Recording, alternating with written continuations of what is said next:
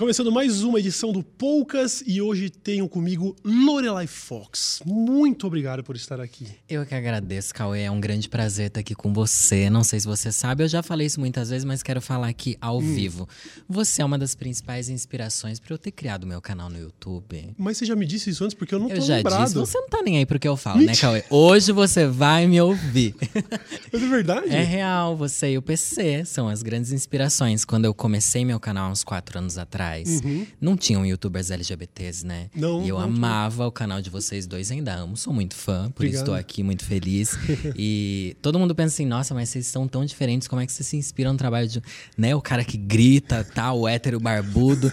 Eu falo, gente, mas o importante é você ter uma mensagem para passar. Eu acho que isso a gente tem em comum, sabe? Legal. Não importa qual mensagem seja, a gente quer causar uma, uma reflexão. E eu sempre achei isso incrível do seu legal, trabalho. Legal, legal. Pô, que demais. Eu acho que é válido válido servir de referência, ainda que o conteúdo seja diferente, porque é a Sim. ideia do, do, formato e a ideia de que, pô, dá pra ser assim. Eu tenho referências que eu não tenho nenhum orgulho, que são pessoas que eu não tenho, sabe, não tenho nenhuma identidade com discurso e tal, mas uhum. é a coisa, você vê o formato e fala, pô, legal, dá para fazer algo assim. Sim, eu acho que eu sempre assistia e pensava eu sempre gostei muito das suas ideias. Você sempre falou muito de LGBTs e gays e tal, de uma maneira tão desconstruída e tão honesta. Eu sempre quis ter esse discurso honesto. Uhum. Só que a maneira da gente abordar tudo é completamente diferente. Mas o importante é isso: ser um criador de conteúdo com conteúdo, que eu acho relevante para uma sociedade. E para mim, você é esse criador, Caralho, Cauê. Melhor, melhor rasgada de seda que eu recebi no começo Mas do é episódio. muito sincero. Mas eu acho que tem um lance com o conteúdo que você faz que é bem descontraído. É, hum. me, me, parece que ele é amistoso para quem cair de paraquedas, sabe? Não me parece hum. é, um conteúdo restritivo. Um hétero top pode muito bem ver seu vídeo e falar, ah, legal caramba. Amigo, é exatamente isso. Eu faço vídeos sobre reflexões e temas LGBT e blá blá blá, essas problematização zona, sempre com uma pegada leve de boa, mas eu também faço tutoriais de maquiagem, eu falo sobre coisas do dia a dia, filme, série, essas bobajadas toda. E 60% do meu público são mulheres hétero que caem no meu canal procurando maquiagem de Halloween. Acha lá. Daí vai para um vídeo que é uma coisa um pouco mais séria e blá blá blá. E assim vai juntando muita gente que é de fora dessa bolha e acaba entrando nesses assuntos assuntos e vendo que, na verdade, a gente tem muito preconceito com as bichas que quer problematizar, porque a gente não dá essa chance. Porque no final, gente, é tudo uma bobajada, todo mundo é muito igual. Uhum. Eu tento mostrar isso no meu canal. Então chega muita gente que cai de paraquedas mesmo. E fica, né? Tem ficado. É, não, mas acho é incrível, porque acho que o, o lado de mostrar que, além de, pô, tá, de estar representando o discurso LGBT e de drag queen, você é um ser humano normal e que vai ter, pode ter conteúdo uhum. que não é só de militância muitas vezes e tal, pode ser um negócio leve, né? Sim, tipo, exatamente. Tranquilo. É porque o problema, esse né, na atual conjuntura da sociedade, toda a problematização tá tão pesada, né, amigo? É. E quando, pelo menos quando eu comecei meu canal, não tava tão pesado quanto tá agora. Depois de 2018, ninguém mais aguenta, né, problematizar e tal. Eu acho que meu canal tem um lado positivo que eu não pego muito pesado nisso, sabe? Eu acho uhum. que a uhum. gente planta sementinhas. Eu nunca quero mudar a cabeça das pessoas. Não me importa se as pessoas vão começar a gostar de viado ou não por causa do meu canal. O que me importa é as pessoas que tiveram o mínimo de conexão uhum. refletirem sobre aquilo. Sim. Concordando sim, sim. ou não, entendeu? Eu acho que o foco é esse. Legal pra caramba. A gente falou aqui algumas vezes já, no episódio com a Jut Jut também, que muitas vezes tem que saber abordar. Às vezes é, a, a, a, acaba acontecendo um erro de publicidade de quem quer passar uma uhum. mensagem, porque você está no processo, às vezes, queimando pontos, afastando pessoas que são diferentes, e você não consegue fazer o discurso passar, né? Exatamente. Eu acho muito legal essa abordagem. E uma coisa que eu penso muito, é uma coisa que a gente trata muito na, nessa questão do, do universo LGBT, é que a gente precisa entender também que nem todo mundo está preparado para aceitar tudo, e tá tudo bem, sabe? Uhum. Tipo, eu não vou querer que o Bolsonaro me aceite porque eu fiz um vídeo super militante mostrando dados de, de homofobia e blá blá blá, porque não importa, a gente sabe que as pessoas têm limitação. Mesma coisa meu pai um senhorzinho de 70 anos, você quer que eu explique para ele o que é ser drag queen na sociedade, o que é o, que, os problemas das travestis nas ruas e blá blá blá? Gente, não importa. Tem que fazer ele perceber que tá tudo bem a gente ser do jeito que tá. E já, já é um grande avanço, não é? Sim. é? Não precisa tentar desconstruir todo mundo. Eu já não aguento mais isso. Chega, Sim. né? Não, nenhum problema com quem faz o trabalho uhum. mais agressivo. Mas eu acho que um trabalho muito eficiente é realmente é, entender que as pessoas têm. Geralmente têm ódio do que não entendem. É, é um medo, né? Uhum. O ódio tá por trás, tá pela frente do medo do, do, desconhecido. E às vezes fazer um trabalho leve de só mostrar, viu? Não tem bicho de sete cabeças aqui, não. Sou normal, Exatamente. tá tudo bem. É já é mais eficiente muitas vezes do que muita militância explícita.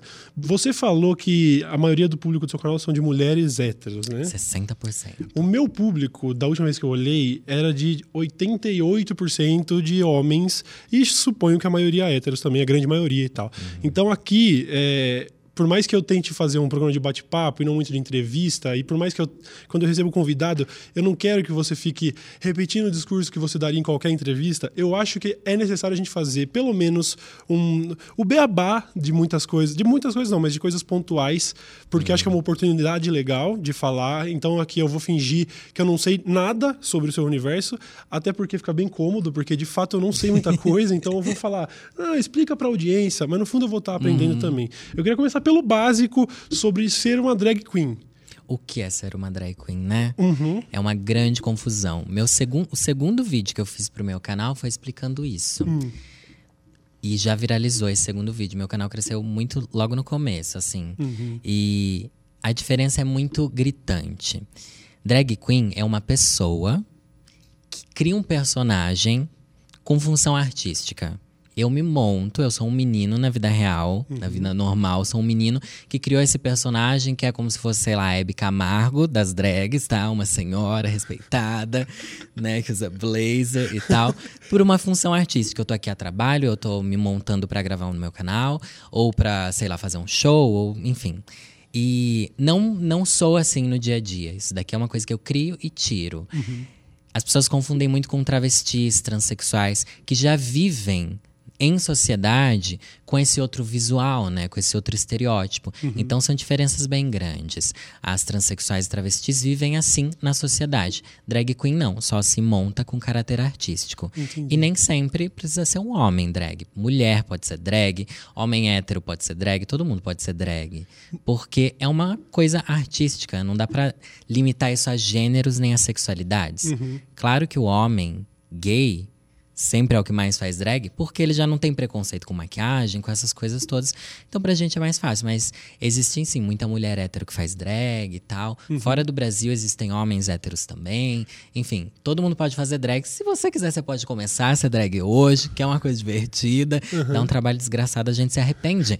Mas pode ser divertido. Caramba. Então drag é isso, se montar por arte. É, eu, eu realmente ó, já aprendi, porque para mim tudo bem. Eu, eu pensava na possibilidade, será que existem homens homens héteros que são drag queens, mas seria mais ou menos, sei lá, como. A, não sei, um exemplo, uma galera que vai na rave porque gosta da música. E você fala assim, ah, tá, a gente sabe que tem, mas é raro. É tipo isso.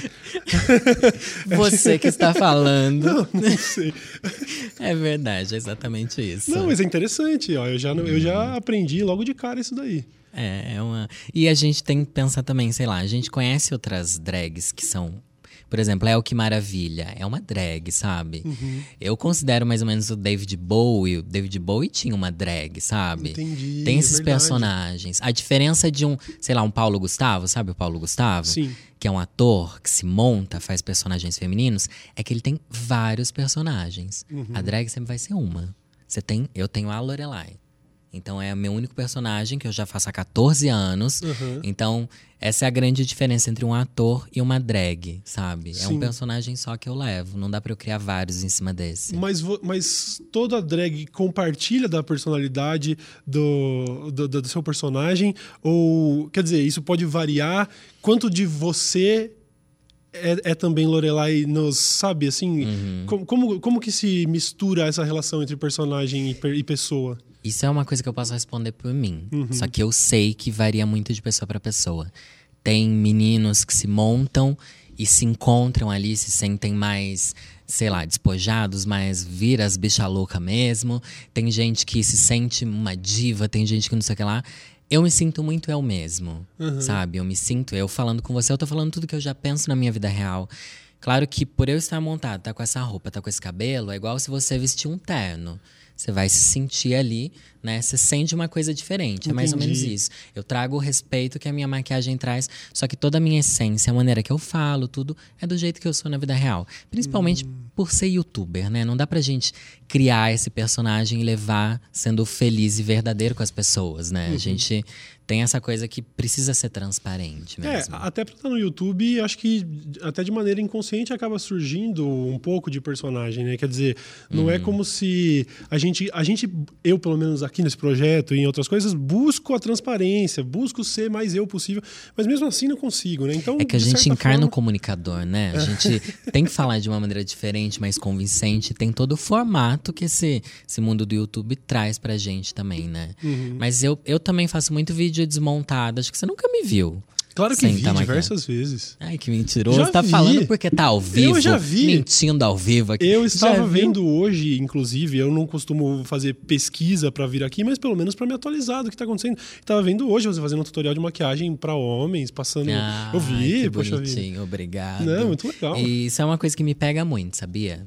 Porque eu tô aqui conversando com você, ou diversos lugares que eu vou, eu conheço pessoas incríveis, mas eu tenho sempre a sensação de que as pessoas continuam não sabendo quem eu sou. Porque tem gente que. Por exemplo, gravando lá o Super Bonita, eu passava 10 horas montado, gravando por dia, convivendo lá com a Giovanna Eubank, com a Carol com K. E elas no final do dia falavam assim: às vezes que eu vi você desmontado, eu fico tímida, eu não. E eu falava, mano, é louco isso. As pessoas têm uma relação muito com o visual. Sim. Eu sinto que elas ainda não me enxergam como eu sou, sabe? Meu público que assiste meu canal, tudo bem, mas as pessoas que eu convivo mais profissionalmente, assim, Uhum. nunca me enxergam. Isso é uma coisa que eu levei muito pra terapia, sabia? Sério? As pessoas separam muito. As pessoas chegam pra mim e falam assim: ai, manda um beijo pra Lorelai. Eu olho, penso assim, hum, como que isso vai ser possível? Como é que vai estar rolando, sendo que eu sou a mesma coisa? Mas é fascinante essa história, porque é, me, me parece muito plausível, parece que aconteceria mesmo, porque você. Agora que você explica, fica muito claro que é um personagem e que não tem re- relação, não precisa ter relação com você, não precisa ter relação com a sua sexualidade, simplesmente é um personagem de trabalho. Mas eu acho que é um- vai ser um trabalho muito longo até educar todo mundo a aprender isso, né? Acho que enquanto, nesse processo você ainda vai. Não sei se se decepcionar, mas talvez se frustrar muito com isso. Muito. E os boys que chegam na gente, querendo que a gente seja legal, igual, igual na internet?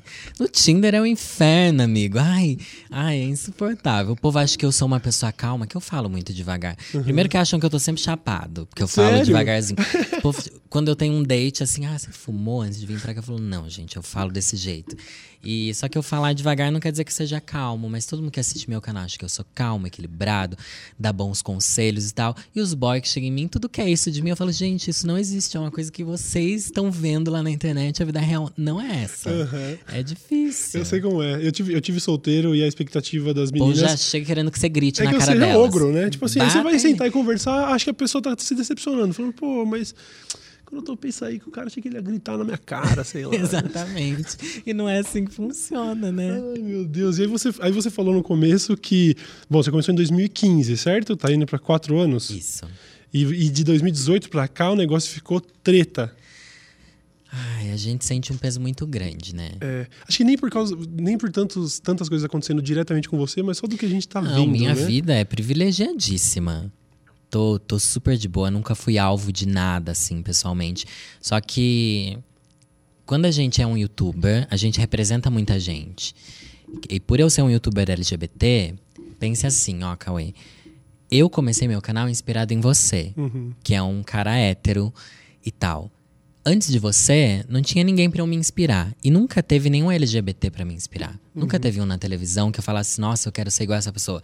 Sei lá, você cresceu vendo um jogador de futebol ou qualquer coisa, a gente crescia vendo o quê? As bichas estereotipadas de novela, sabe? Nunca teve ninguém pra representar quem a gente era até chegar à internet. Hoje em dia tem. Coisa de cinco anos, coisa de pouquíssimo tempo. E eu sou uma dessas pessoas. Então eu me cobro muito a respeito disso, de dar minha cara a tapa e levantar as bandeiras por todo mundo que hoje em dia tem alguém pra se representar, sabe? E mesmo nada acontecendo comigo, eu vendo todas as coisas que estão acontecendo, a gente pega isso tudo pra gente e entra numa bad. Se não fosse a terapia, amigo, ia ser muito pesado pra mim. E, e choro muito. Chega muita notícia de cara que se mata, sabe? E que ninguém acredita que tá se matando porque a família é evangélica e o cara se matou porque não podia se aceitar.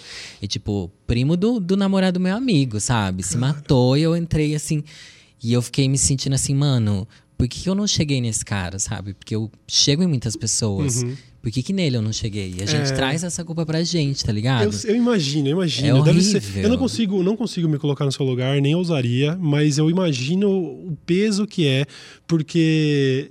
cara, ano, passado eu tava surtado Uhum. também, sabe? E eu, eu, não, eu não fui ameaçado diretamente por nada do que aconteceu, mas só Mas de. é que a gente olha, né? A É, gente, a gente tem empatia, Cauê. Quando a Uhum. gente tem empatia, a gente sente o que os outros estão sentindo, mesmo que não esteja acontecendo com a gente, né? Uhum. É isso que tá faltando, e por tanto que falta na sociedade, sobrecarrega quem tem, né? Sim. Então a gente se fode, né? Imagino. Não, principalmente porque é um assunto delicado que tá, Uhum. que tá sob constante discussão e que você.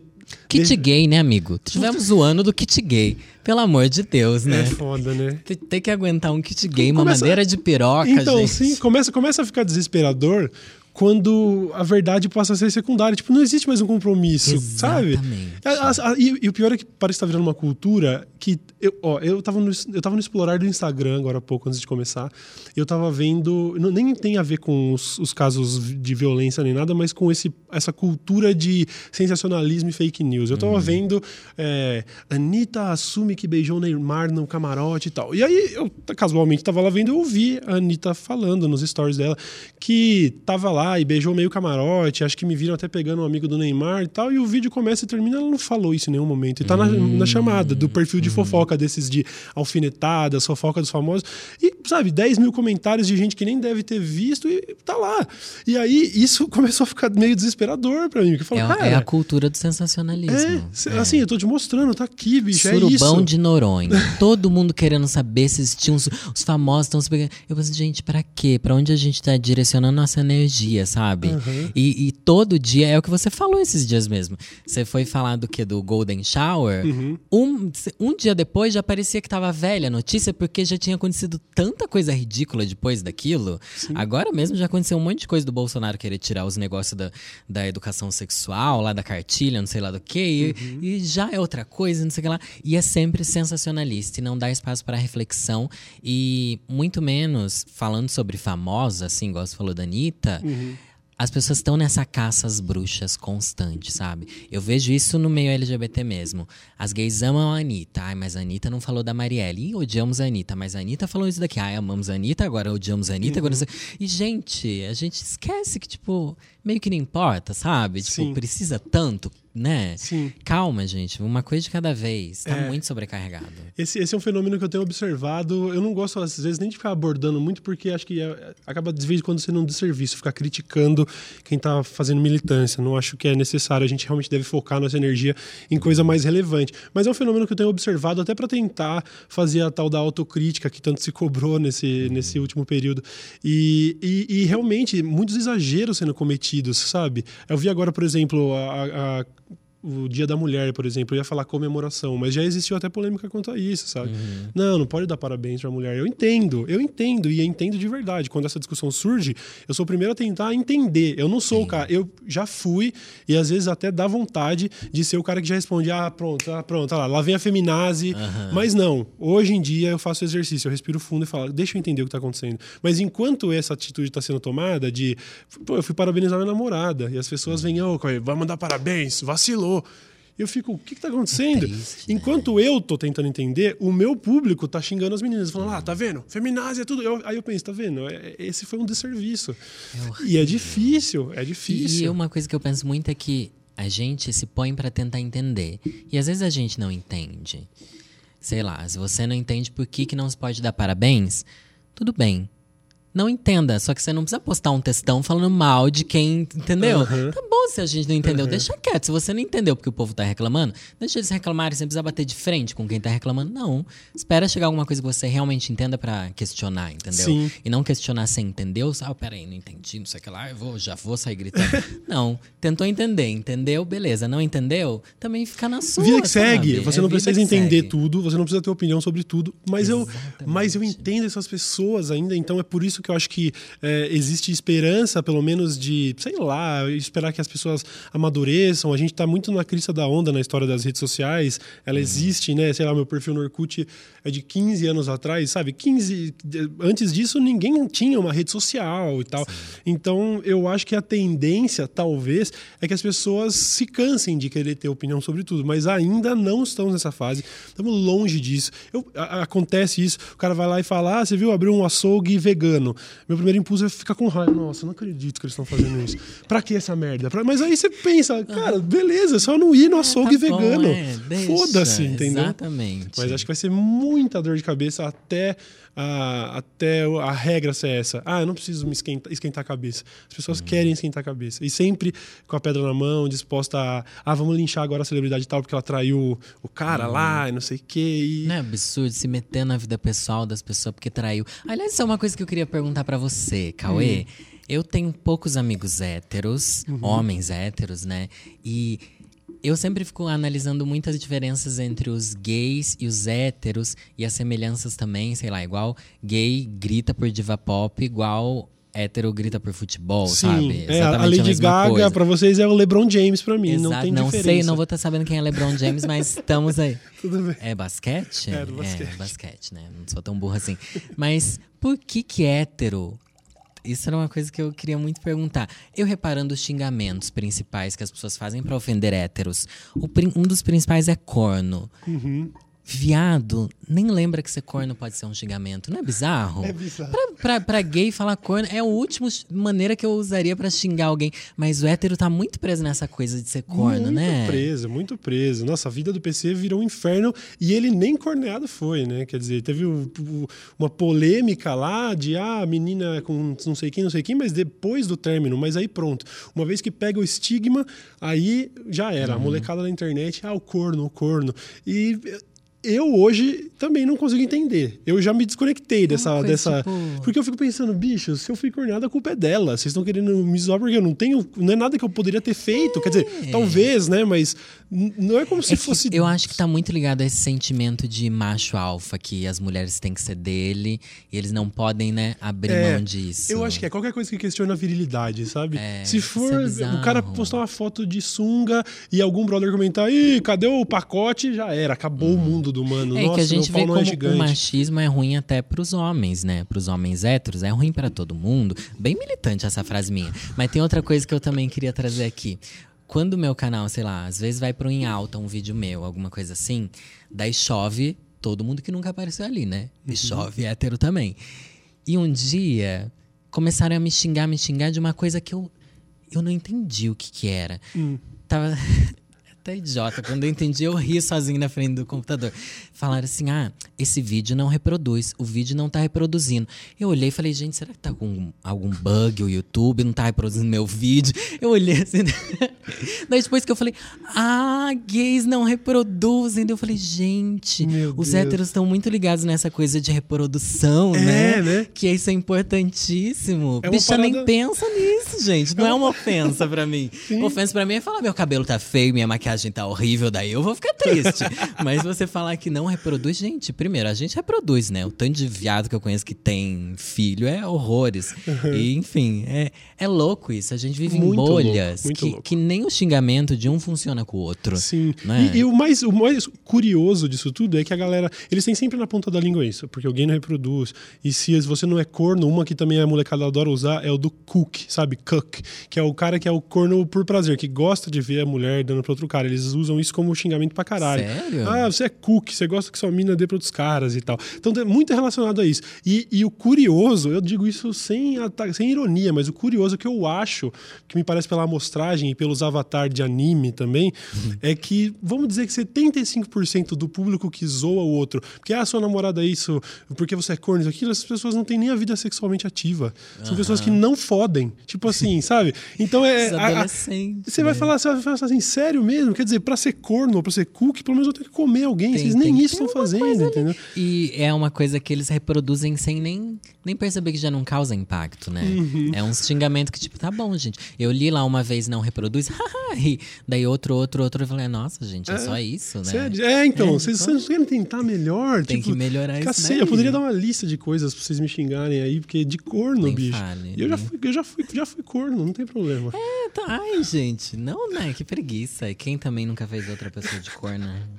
Mas então, você acaba abordando assuntos que se já existe gente pronta para discordar de tudo e para dar opinião sobre tudo, os, os- os seus temas que já são mais delicados, mais controversos, nem era para ser, mas acaba sendo, né? Na sociedade atual, muitas vezes falar sobre sexualidade que seja já é controverso, né? Nós estamos vendo agora um movimento para tirar é, educação sexual de cartilha básica para jovens, numa época em Sim. que o HIV voltou a crescer 700%, sabe? Existe uma demonização, né, do, do, do- do- da discussão de assuntos LGBT e tudo mais. E eu imagino o tamanho do peso que é, porque você tá, você tá sempre assim, alvo dos, até dos dois lados, né? Como você disse, até entre os próprios gays, muitas vezes Sim, vai ter gente. total. A gente vive numa imaginar. época de ideologia de gênero, né? Hum. As pessoas acham que a gente consegue ensinar pessoas a serem gays ou lésbicas, enfim. Ensinar a gente a ser hétero, ninguém conseguiu, mas é uma questão muito bizarra. E eu trago isso pra mim, tipo, não tentar levar isso pra minha vida pessoal, entender que as pessoas estão nessa problematização, sabe? E outra coisa também, eu sempre deixo muito meus temas em aberto. As questões de sexualidade são coisas que a gente vai descobrindo com o passar do tempo. Então, o que hoje é certo, ah, é certo chamar tal pessoa por esse gênero ou por aquela coisa, hoje é certo. Daqui cinco anos pode ser diferente, sabe? Tem diversos termos aí na sigla LGBTQIA+, que tá cada vez maior, que entraram há pouquíssimo tempo e que daqui a um tempo vão sair também. Então, eu acho que a gente tem que ter um distanciamento, entender que tá nesse momento de revolta social e deixar fluir, porque as coisas vão mudar muito. Inclusive as certezas que a gente tem hoje, né? Isso que eu acho que é mais incrível. E eu acho que a questão da. Por falar em ideologia de gênero, uma das coisas que eu acho que é mais incríveis, que é até legal da gente tratar sendo gay assim, é que a gente vive numa ideologia de gênero que é para que a gente seja hétero, né? A gente cresce para que todo mundo seja hétero Que é o que é ser normal, né? De é o acordo ser com a normal, sociedade. né? É o, e a gente já vive isso, só que as pessoas não enxergam, sabe? E até um tempo tudo bem, até que a gente começou a perceber que, peraí, estavam indo longe demais, querendo. Isso fazia mal para muitas pessoas, e a gente só tá discutindo isso. E discutir gênero e sexualidade é muito anterior a discutir sobre gay e lésbica. Antes de falar disso, a gente tem que falar por que, que é sua mãe que limpa a casa e não seu pai, sabe? Por que, que seu pai que tem que manter sua casa? Isso é discussão de gênero, sabe? Vem muito antes de falar sobre sexo e falar sobre camisinha e HIV. Tem muita coisa que é muito mais fundamental. E eu acho que esse é o grande problema. A gente vai mexendo uns alicerces familiares ali que podem tirar muita gente do conforto. É. Não é nem a questão de ser viado nem nada. Tem muita coisa que precisa ser discutida antes que incomoda muita gente. Então, falar sobre gênero na escola não é ensinar ninguém a ser gay ou a ser hétero, que seja. É ensinar qual que é o real papel das pessoas. Por que, que existem essas caixinhas de gênero, né? Então, isso é muito importante da gente discutir e se questionar. Só que tá cada vez mais difícil, Ah, né? sim, né? É, tá cada vez mais é, acontecendo o fenômeno de acuse os outros de fazer o que você tá fazendo, sabe? Uhum. Então, esse. Cara, eu- eu- as pessoas usam o termo ditadura gaysista, sabe? Ditadura gay. Sério? Ai, Sério? preguiça, Já né? tem- Você já, você já olhou números? Já foi olhar estatísticas? Ditadura gaysista? Tem mesmo. Tem um porão do DOPS torturando hétero por aí? Porque Exatamente. eu não sei, porque meio que, o contrário meio que acontece, tá ligado? E acontece Uhum. há muito tempo. Então, é, eu imagino que a, a dor de cabeça que é fazer o que Não, e faz. essa coisa de querer representatividade, que é uma coisa que incomoda muitas pessoas. Em filmes, por exemplo, ah, agora vai ter que ter viado em tudo, tem que ter mulher em tudo, tem que ter negro em tudo. Você pensa, gente, mas, tipo, não é em tudo. Tem que ter em alguma coisa, pelo menos, porque nunca teve, sabe? Tipo, absolutamente não tem em lugar nenhum, nunca Ou existiu. então, ou então olhar pelo outro lado. Já tinha em tudo o que é real. Agora a gente Uhum. está tentando fazer com que a arte represente um pouco mais o que é o mundo de verdade, entendeu? Sempre teve gay, sempre, teve. teve, só que a gente nunca pôde se mostrar como a gente pode hoje por causa da internet. Uhum. Entendeu? Então era muito confortável. Que as pessoas não tinham como ver a gente mesmo. Eu lembro que a primeira vez que eu fui numa balada gay, eu me assustei muito. Porque eu nunca tinha visto homens se beijando, sabe? Uhum. E pra você ver hétero se beijando, você vê desde que você é criança em todos os lugares, em comercial e blá blá blá. Então, pra mim, que já entrei numa balada gay, sendo bem resolvido comigo mesmo foi um susto, sabe? Por isso que é importante a gente se ver, pra gente não se assustar com a sociedade e querer recriminar tudo que as pessoas fazem e normalizar. Porque, gente, é só as pessoas se beijando, é é umas Não coisas é? tão babaca, né? É, mas eu acho que é assim, a gente resolve a maioria dos problemas jogando luz nesses, nessas, Uhum. nesses temas e cada vez mais tornando eles populares mesmo. E vai ter que ter gay em todo lugar, sim, porque eles estão em todos os lugares. Por que, que eles não vão Sim. estar também como personagem do videogame? Alguns têm feito. Você gosta, você joga? Jogo muito pouco, Cauê. Você joga bastante. É. Eu jogo bastante. Tem Eu- naquele Last of Us, não é a menina que é sapatão? Sim, sim. Mas tem, tem, tem alguns outros fazendo trabalho aí. Tem? Eu comentei outro dia aqui também do Overwatch. Overwatch é um jogo com diversos personagens e eles estão fazendo um trabalho legal de, de variedade. A protagonista do jogo é lésbica, um, um outro herói que era bem popular agora é gay. Então eles estão fazendo. É passo de formiga, com muita represália ainda, sabe? O universo nerd é um lugar, é um, é um vespeiro. muito machista, É um vespeiro, é é, difícil de mexer lá. E, mas tá rolando. E eu acho que talvez a solução a longo prazo, tomara que não muito longo prazo, é isso: é mostrar que não existe problema e que, meu, jogou luz na coisa. Você entendeu? Ó, é isso. Ninguém. Ninguém vai transformar seu filho em nada, sabe? Uhum. Não existe nenhuma pouca vergonha diferente da pouca vergonha que já é cometida pelo casalzinho hétero do Exatamente. lado. Acho que o trabalho é esse, né? E, e- e- e acho que exige muita paciência sua e também muita coragem, né? Porque eu imagino que de, de 2018 para cá, eu, não- eu só não sei se, se a tendência será que é piorar. Dá para ter algum otimismo? Como que você enxerga? Ai, amigo, eu achei que dava, mas tá cada vez mais assustador, né? Só que eu penso assim, quando eu comecei, eu comecei a me montar há 14 anos atrás. Não existia nenhuma drag na TV, não existia nenhuma drag na internet, que você nem tinha internet direito, né? E olhando toda a história do nosso movimento como LGBT, a gente tá num momento muito maravilhoso. Por mais que seja uma essa coisa horrível de Bolsonaro e blá blá blá, que é horrível, só que a gente nunca pôde ser quem a gente é tanto quanto a gente pode agora, entendeu? Hoje em dia, com 10 anos, as crianças já vê Lady Gaga, já vê LGBTs e já aceita o amiguinho que é afeminado e blá blá blá, entendeu? As crianças se defendem já umas das outras, enfim. Coisa que na minha época não existia mesmo. Então, por mais que tudo esteja horrível, se a gente parar um pouco, respirar, tirar a gente desse momento histórico e olhar assim na linha do tempo mesmo, a gente tá num paraíso, sabe? Isso tá muito incrível e eu quero manter essa cabeça de que as coisas não vão retroceder a ponto da gente ter que voltar pro armário, entendeu? Que meu maior medo é esse, mas acho que isso não vai acontecer eu acho que não. Eu acho que não. Eu acho que não. Eu acho que deve ter limite esse tipo de absurdo. É, é foda, né? Porque às vezes a gente se pega meio pensando, será mesmo? Será que a coisa vai desandar desse jeito? Será que é possível depois de tanta Será é evolução? o Bolsonaro se eleger? A gente se perguntava isso, né? Será? A hora que tudo estava acontecendo, sei lá, no último ano, eu falava, mano, aconteceu mesmo. E, e vem aquela coisa. Tipo, É, a sensação que é- a gente tá em março e não caiu a ficha ainda do que tá Exatamente. acontecendo. Não tô falando nem só sobre o Bolsonaro, mas a- o cenário como um todo, o comportamento das pessoas e tal, é um negócio assustador. assustador. Brigas na família, né? Quando que você ia querer que sua família morresse? Ixi, eu, nossa, eu não, eu não- É nossa, assustador, gente. Nossa, esse papo de família aí, eu, tô, puta, eu tenho, eu tenho muitas mágoas, muitas mágoas também, sabe? Acabei, acabei também me distanciando muito por causa de. É foda, né? A gente tá. Mas eu acho que. Acho, não é uma coisa que a gente, se a gente falasse pra gente que isso aconteceria alguns anos atrás, eu pensava, não, jamais que política vai separar a gente. A gente, né? Família, gente, mas chegou num ponto que a gente pensava, meu Deus do céu, eu não posso conviver com essas pessoas. E não é bizarro? É bizarro. foda, né? Eu tô Nossa. surpreso com, com a gente mesmo, sabe? O nível de esgotamento que todo mundo tá é, sentindo. acho que isso- essa é a parte chata pra caralho, né? Porque se por um lado, por exemplo, no dia 1 de janeiro, eu acho que todo mundo deu uma, uma inspirada e falou: quer saber? Beleza, é isso aí. Vai, foda-se. Daqui pra frente vai ser isso. Não tá. Então, é, vamos embora. tretar, vai. É o que, é o que resta. Uhum. Mas é cansativo, né? Principalmente quando você tem que ficar, sabe, desmentindo umas paradas que Sim. você fala assim, velho, não é possível, sabe? É humilhante perder energia uhum. para tentar explicar que não, gente, não tem ninguém na Holanda ensinando o pai a masturbar o filho. Não pelo é, amor de gente, Deus, ministro, sabe? De Deus. Então é, é, é um negócio, nossa senhora, maçante. Quando você pensa, beleza, março do primeiro ano, falta três e tanto. Nossa. É é, é maçante. Como que a gente vai estar, tá, amigo?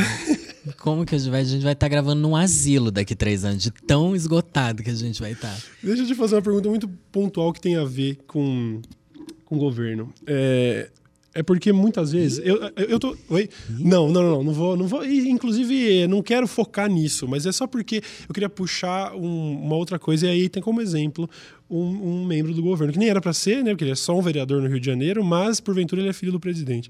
E aí existe essa suspeita de que ele é gay. Não sei. Eu acho que difícil fazer afirmações aqui. Se eu tivesse que apostar nas minhas fichas, todas as fichas eu apostaria que sim. Porém, a gente sabe que tentar usar isso de maneira pejorativa para tentar, sabe, atacar o cara, ah, vai, Carlos, você é gay, isso é completamente inadequado. Uhum. Ainda que saiba que isso, nossa, a ferida que deve abrir no pai dele quando isso fala, dá até vontade de, você mas é muito isso? inadequado. Às vezes eu acho que eles fingem toda essa homofobia, aceitam o próprio filho, mas usam desse clamor social que a homofobia tem para se eleger. Às vezes internamente eles se aceitam. Será? Porque você acha que ele ia poder ter perfilzinho do cachorrinho, ter todas essas coisas, sendo viado numa família daquela? Difícil. Não. Difícil. Eu penso muito sobre isso. Eu crio várias teorias da conspiração sobre isso. Talvez a gente nunca vá saber o que realmente acontece ali. Uhum. Mas meu maior pesadelo é que ele seja gay mesmo, que a gente não precisa mais disso, né? De uma bicha dessa. Já basta a maquiadora lá. Ficou sabendo da maquiadora, Tô né? Sabendo. A gay maquiadora que começou a atacar todas as gays só pra crescer. Eu seguia ela, falava com ela no Instagram, sabe? E do nada ela começa a apoiar Bolsonaro e blá blá blá. Gente, a gente não usa mais desses viados, tá? Já tem muita coisa ruim acontecendo chega. Tem o Holiday também, não é? Que é gay. Ele é, é verdade. E, e, é gay e negro e luta contra todas essas pautas. Uhum. E a gente, meu Deus, meu Deus, eu não é, sei o que pensar. É, existe uma crise de, crise de representatividade, mas ao mesmo tempo algumas representatividades, algumas representações. Mas que não representam, né? Não, são representam o que eles querem que seja o estereótipo da gente. Uma gay que vai lá e respeita o presidente, um negro que vai lá e baixa a cabeça para os brancos, eles representam isso. Uhum. Que é para manter manter ali o, a falsa diversidade, né? É assustador. É assustador. Mas a sua questão, falando sobre o isso dele ser gay e tal, será que todo gay, será que todo homofóbico é um gay enrustido? Hum, essa, essa, é uma pergunta que eu tentei, tentei fazer para a Jut Jut, ela respondeu de uma maneira bem, bem boa, que é dizendo, eu não posso responder isso, uhum. que é, uhum. achei legal, porque ela não tentou se meter a falar sobre isso, mas você é o primeiro convidado gay do programa e Quão inadequado é esse, esse, esse comentário de que todo homofóbico, na verdade, é um gay no armário? Isso é algo que a gente questiona muito. Existem muitos estudos sobre isso. Estudos onde passam um vídeo. Não sei se já ouviu falar desses estudos. Hum. Que tem diversos que ah, tratam sim. isso. Lembra? Eu já Passa falei um sobre vídeo. Isso. É, eu acho que você já vi você falando sobre isso. Uhum. E tá, e o cara que apresenta mais reação é o mais homofóbico, mas é o que também se sentiu mais atraído por aquilo e blá blá blá. Só que é um discurso muito perigoso. É um discurso que pode cair numa coisa que às vezes eu acho que é para isso que esse discurso existe, que é tentar jogar toda a homofobia em cima dos próprios gays. Uhum. No final, os héteros saem tipo, ah, mas ele é gay, por isso que ele é homofóbico. Nós héteros não somos. A questão é que eu acho que o, a questão da homofobia está enraizada em todos os campos, sendo hétero ou não. Tem gays que são gays assumidos, têm relações com homens e tal, de boa, só que continuam reproduzindo homofobia, continuam não gostando de. É o que mais tem, na verdade, viado homofóbico, que uhum. não gosta de gay afeminada, ou fala mal de trans, ou blá blá blá, entendeu? Então a homofobia tá generalizada.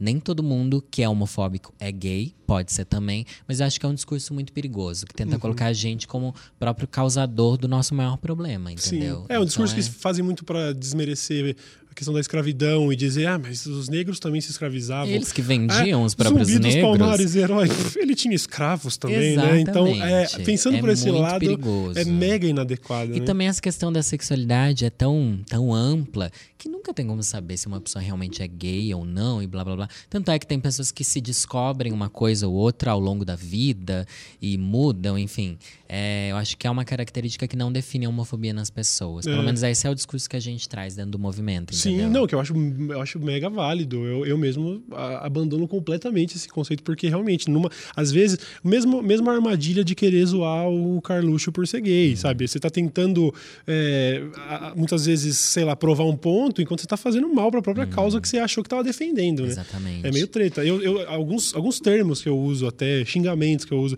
eu sei que eles vão envelhecer mal e que em algum momento eu vou precisar uhum. abandonar. Por que, que toda vez que eu vou xingar alguém eu falo que o cara é um arrombado? E aí, sou arrombado? Toda vez. É o meu, é o meu palavrão favorito. Eu já usei em tudo. Eu escrevo umas músicas aí, tem três vezes por música. Ah, não sei o que lá do arrombado, arrombado. Eles param pra pensar, porra, sabe? É um, é, é, se você for buscar meio que a origem do xingamento, você tá querendo, uhum. você tá voltando pro cara lá, esse cara dá o cu, sabe? Assim, uhum. esse é o xingamento. E não é adequado. E, e, e por mais. É, sabe, a é maioria dos xingamentos tem uma origem sexual, né? A sexualidade uhum. é a coisa mais reprimida, porque é o que torna a gente mais próximo dos animais, e é uma coisa que o ser humano repudia, né? Então todo xingamento tem um fundo sexual justamente por isso. Mas também a gente não vai ter como xingar mais ninguém, né, Cauê? É, foda, é difícil. Né? É foda, né? Tem que ter um xingamento aí, pelo amor de Deus. Eu acho que a gente também tem, é o que acontece de chamar as, as, pessoas de viado, sei lá. A gente fala muito no meio gay, viado, viado, viado. Uhum. Gay mesmo era uma palavra que era usada como xingamento antigamente, né? São termos que a gente vai se apropriando e tirando esse caráter dele. Muita gente ainda usa como negativo, como pejorativo, mas se a gente, que é alvo do xingamento, já não se atinge por ele, acho que o processo natural ele não vai ser usado, entendeu? Então, uhum. enquanto ninguém reclamar de ser arrombado e as pessoas não se acostumarem a ser, ah, eu sou arrombado mesmo. Então você pode xingar que vai estar ofendendo pessoas. Eu acho que é um processo longo de desconstrução. Ainda tá valendo, tá né? Valendo, tá valendo, eu acho. É foda, eu tô, eu tô sempre buscando isso. É que às vezes eu, eu também tenho um pouco de medo de, de cruzar a linha e ficar um negócio meio forçado, sabe? Esse lance que você acaba vendo em vários lugares e que eu tava falando alguns minutos atrás, sobre os exageros cometidos, sabe? Uhum. Eu não posso simplesmente virar a chave e falar: quer saber, pessoal, se vocês estão usando o xingamento arrombado, vocês estão sendo homofóbicos. Espera, por mais que a análise possa ser essa, uhum. é todo um processo, né? E que muitas vezes a gente vai ter que passar, é, sei lá, pelas coisas mais básicas até chegar lá. E, é um processo é... chato. É muito difícil. Às vezes eu me pego muito isso vai muito mais além quando a gente é influencer, influenciador, digital, uhum. essa coisa moderna, que não sei se você sente isso, às vezes eu tenho medo de falar qualquer coisa. Sim. Às vezes um elogio. Sim. Eu falo, gente, será que vão achar que eu tô. Sabe? Isso prende muito a gente. Eu me sinto muito preso hoje em dia.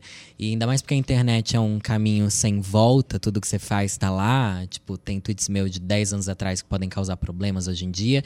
E daqui 10 anos que eu posto hoje pode causar problema também. Uhum. Então eu me sinto muito preso nesse sentido, xingar as pessoas. No meu canal eu não falo palavrão, por exemplo, sabe? Uhum. O que é difícil um pouco montada eu não falo tanto, mas eu falo na vida real, né? E é muito complicado a gente ter que abrir. E ser essa figura perfeita, né? A internet pede uma perfeição que a gente não consegue entregar. Uma é. perfeição que quem cobra não tem para exigir da gente. Esse entendeu? é o problema, esse é o problema. A pessoa tá identificando, ah, tá, pronto, agora a Lorelai tá lá fazendo discursos LGBT, tá falando sobre esse universo todo, mas vacilou nisso, nisso, nisso. Mas, bicho, você uhum. para pra pensar por um minuto o, o, tamanho da, da treta, da dificuldade que é você se sujeitar a isso, dar a cara a tapa e falar, quer saber? Vou falar, sabe? É, é, é, eu tento focar nisso quando eu recebo muitos, muitas críticas, xingamentos e tal, eu penso, quer saber? Esse cara é, é um avatar, às vezes uhum. sem foto, sacou? É um lá gamer 98. Ele não se credenciou para me xingar. Eu, eu botei a cara. Eu dei a minha cara a tapa. Eu penso muito isso. Eu falei sobre isso. Então, assim, você quer fazer um vídeo me xingando aí, beleza. Você teve pelo menos um culhão parecido, a gente troca uma ideia. Mas, no fim das contas, se a gente focar mesmo no, no lance de que, bicho, eu não posso me deixar afetar por um cara que, ah, isso aqui foi uma merda, Cauêzão. Falou isso aqui, você fala, ah, mas, mas eu fiz, se afeta, né, né Cauê? É difícil. Tem 3 mil elogios, às vezes tem aquela uma crítica que tá ali que você pensa, mano, não vou ligar para isso, eu não vou ligar para isso. Passa 15 minutos pensando, não vou ligar para isso, já acabou com o seu dia. Exatamente. Né? É assustador. Exatamente. É muito coisa de ser humano, reparar só nos defeitos. É, eu acho que as pessoas também não têm muita noção do, do, do poder que.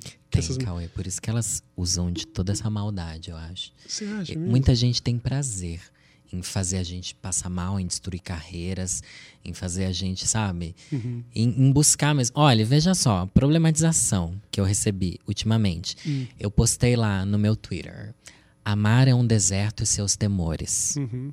Do, do Djavan, uma letra. Eu tava ouvindo essa música no Uber e falei, ah, que letra bonita, né? Postei não começaram a problematizar, você precisa desconstruir a sua relação com o amor e não sei aquela. gente, eu dei um print, eu falei, gente, não dá para postar mais nada, as pessoas têm o prazer em tirar você de qualquer lugar confortável que você esteja. Sim. A internet tá nisso. E se vem que a gente tá feliz e de boa, eles fazem isso com mais afinco ainda. Uhum. É assustador. E a gente tem que olhar isso como um fenômeno da sociedade atual, né? Pra gente não enlouquecer, tipo, tentar olhar de longe e falar o mundo tá horrível. É. E não internalizar isso. Mas eu, eu acho que a gente negligencia o tamanho do problema que as redes sociais podem ser assim. Não, não digo nenhum problema, mas a gente não está dando a devida importância para o tanto que isso é novo e que não existem precedentes e que a gente está trilhando um caminho completamente sombrio na internet. A gente ainda não sabe. A, a internet já é, ano passado causou o suicídio de uma atriz pornô porque ela foi linchada virtualmente por causa de um comentário homofóbico que ela fez e veja, são pessoas do outro lado. A gente não está falando de bolsominions, estamos falando Uhum. de pessoas que foram atacar a menina por ser homofóbica e ela se suicidou. Sim. E então existe um negócio, um problema generalizado da nossa relação com redes sociais que a gente não está dando a devida importância, porque, Uhum. velho, to- todos os adultos que estão aí hoje, todos os, os tiozinhos que estão aí legislando, que são os responsáveis que mandam no mundo, eles cresceram no mundo sem rede social. Uhum. Eles não sabem o que é, qual é o potencial que, que uma postagem, um- um- uma mensagem de ódio tem e tal. Então eu acho que é negócio para se a- analisar mais a fundo. Talvez não tanto pra gente que já tá nessa, porque senão talvez a gente enlouqueça e desista, né? Já estamos com o pé na loucura, né? Estamos aqui só mantendo a pose mesmo, ganhando nosso dinheiro, porque senão a gente já tava surtadíssimo.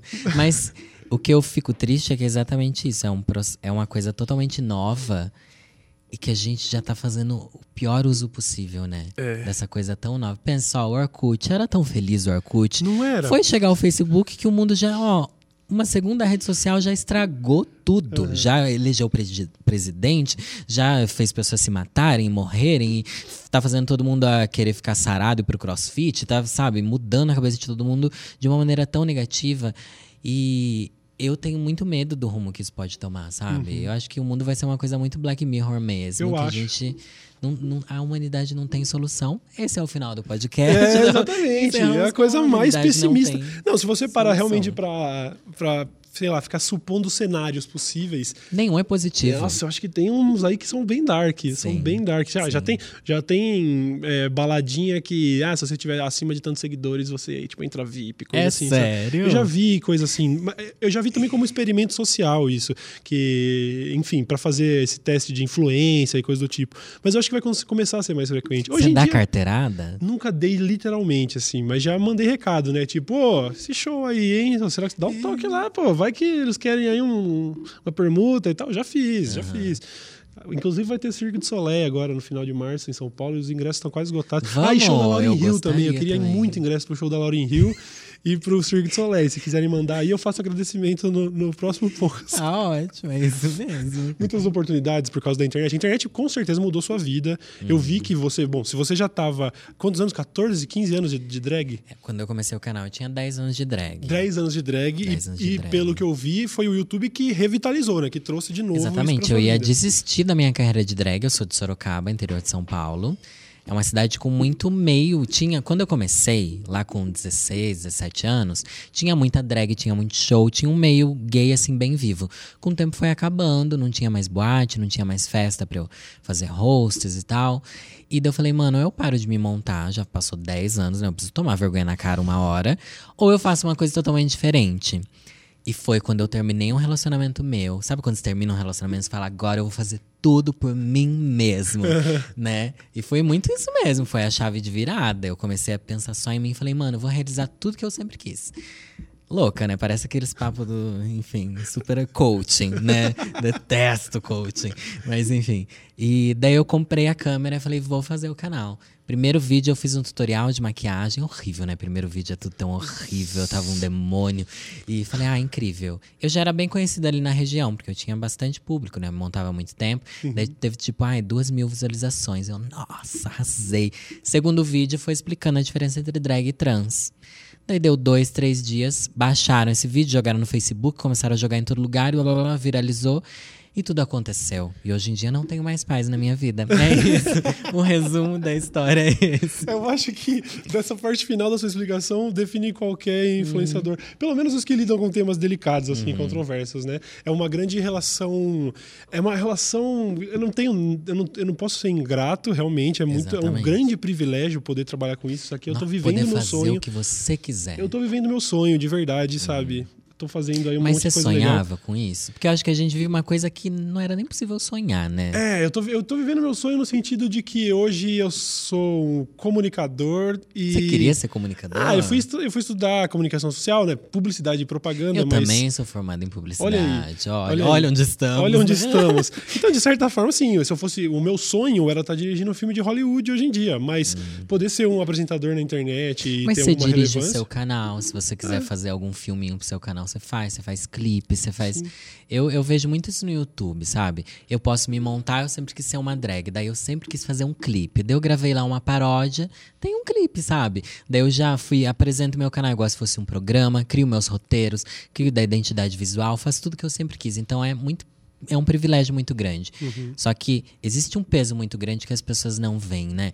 Essa coisa. Não sei se você. Eu, pelo menos, não me lembro como eu vivia antes disso, sabe? Como é que é acordar sem precisar pensar em um stories que eu tenho que fazer, ou em um conteúdo. Você tá na padaria, você vê alguma coisa e pensa, isso pode dar tema pro meu canal, ou, uhum. sabe? O tempo inteiro sim, sua sim. mente está ligada nisso. Sim. Eu, eu, é eu, gosto de dizer que eu não trabalho de verdade, mas eu nunca não tô trabalhando também, Exatamente. né? Exatamente. Aquela coisa, duas e meia da manhã antes de dormir, tem sempre alguma coisinha ali. Uhum. é, é um, um, privilégio do qual a gente abriu mão, que é de, meu, encerrei o expediente, acabou. Não existe isso uhum. nessa, nessa carreira aí, né?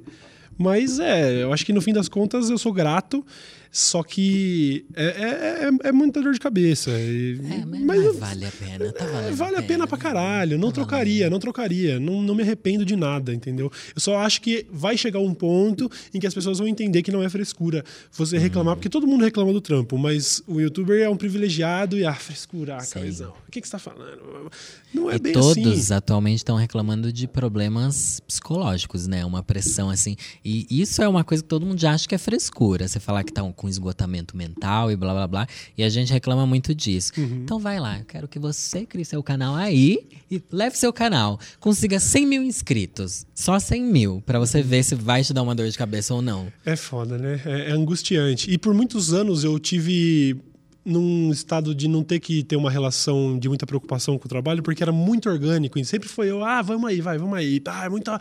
Mas e... você criava um roteiro, você tinha um roteirista? Tive, tive não, eu não, nunca tive roteirista, mas teve épocas em que eu escrevia tudo, cada frase que eu dizia, cada, até se eu pensasse alguma zoeira, sei lá, dar um soco em alguma coisa. Aí eu escrevia, era tudo, mas teve, acho que a maioria do tempo era, meu, vai, liga a câmera aí, qual que é o... Ah, isso aqui, beleza, e vai. Você nem tinha que se montar, né? Que sorte a sua.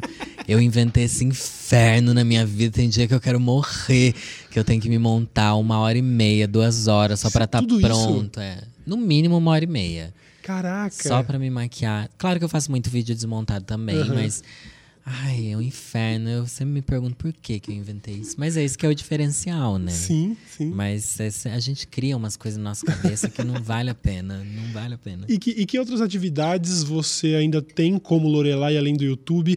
Porque você disse que antes era aquele negócio de evento, é, show, coisa do tipo. É, talvez nem falando só por você, mas uma drag queen, é, é, é esse lance das, das performances e tal. Hum. Como, como eu, eu sou muito leigo. O que, o que faz uma drag queen além Ganhar de. Ganhar dinheiro. É. Nada. é sério, eu nunca consegui me manter sendo drag. Eu trabalhava como publicitário. Eu deixei de trabalhar como publicitário há um ano atrás. Uhum. Eu morria de medo de perder a renda fixa, ah, sabe? você ficou três anos conciliando. Ainda conciliando. Uau, que legal. Foi horrível, né? Chega uma hora que você não consegue mais fazer nada e tal, mas enfim.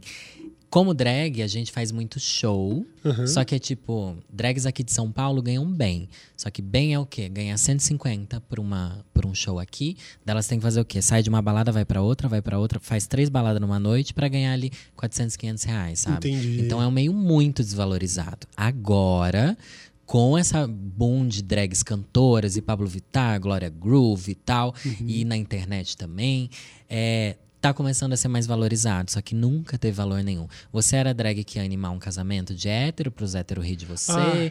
Ou aí eu já fiz formatura para 3 mil pessoas, Cauê. Isso aconteceu. já, sabe o que aconteceu? Aconteceu no casamento da minha irmã recentemente, que aliás Sério? foi uma festa incrível, não tenho nada do que reclamar. Mas teve lá, porque a minha irmã conhece, tem, tem uma drag de Jundiaí ali da região, a Kawara. Kawara algum, tem um sobrenome artístico. Kawara? É esse é, nome mesmo? Não é. conheço. E que também, faz, também tinha um emprego, é, trabalhava eu não lembro onde, mas enfim, a gente sempre via por lá e aí a minha irmã foi fazer essa brincadeira e aí eu vejo, sabe, a, a galera em volta, aí, ó, chegou na, ô, namorado, não sei o que, vai ter que se explicar, hum. hein, aí, Carlão, chega é aí, chega aí, aqui, ó, aqui, ó. É e aí eu fico, eu fico horrorizado, eu falei, velho, não, velho, não é isso, é, é um o bagulho. Né? É triste, só que oh. a gente, sendo drag, a gente se dispõe a fazer isso hum. e...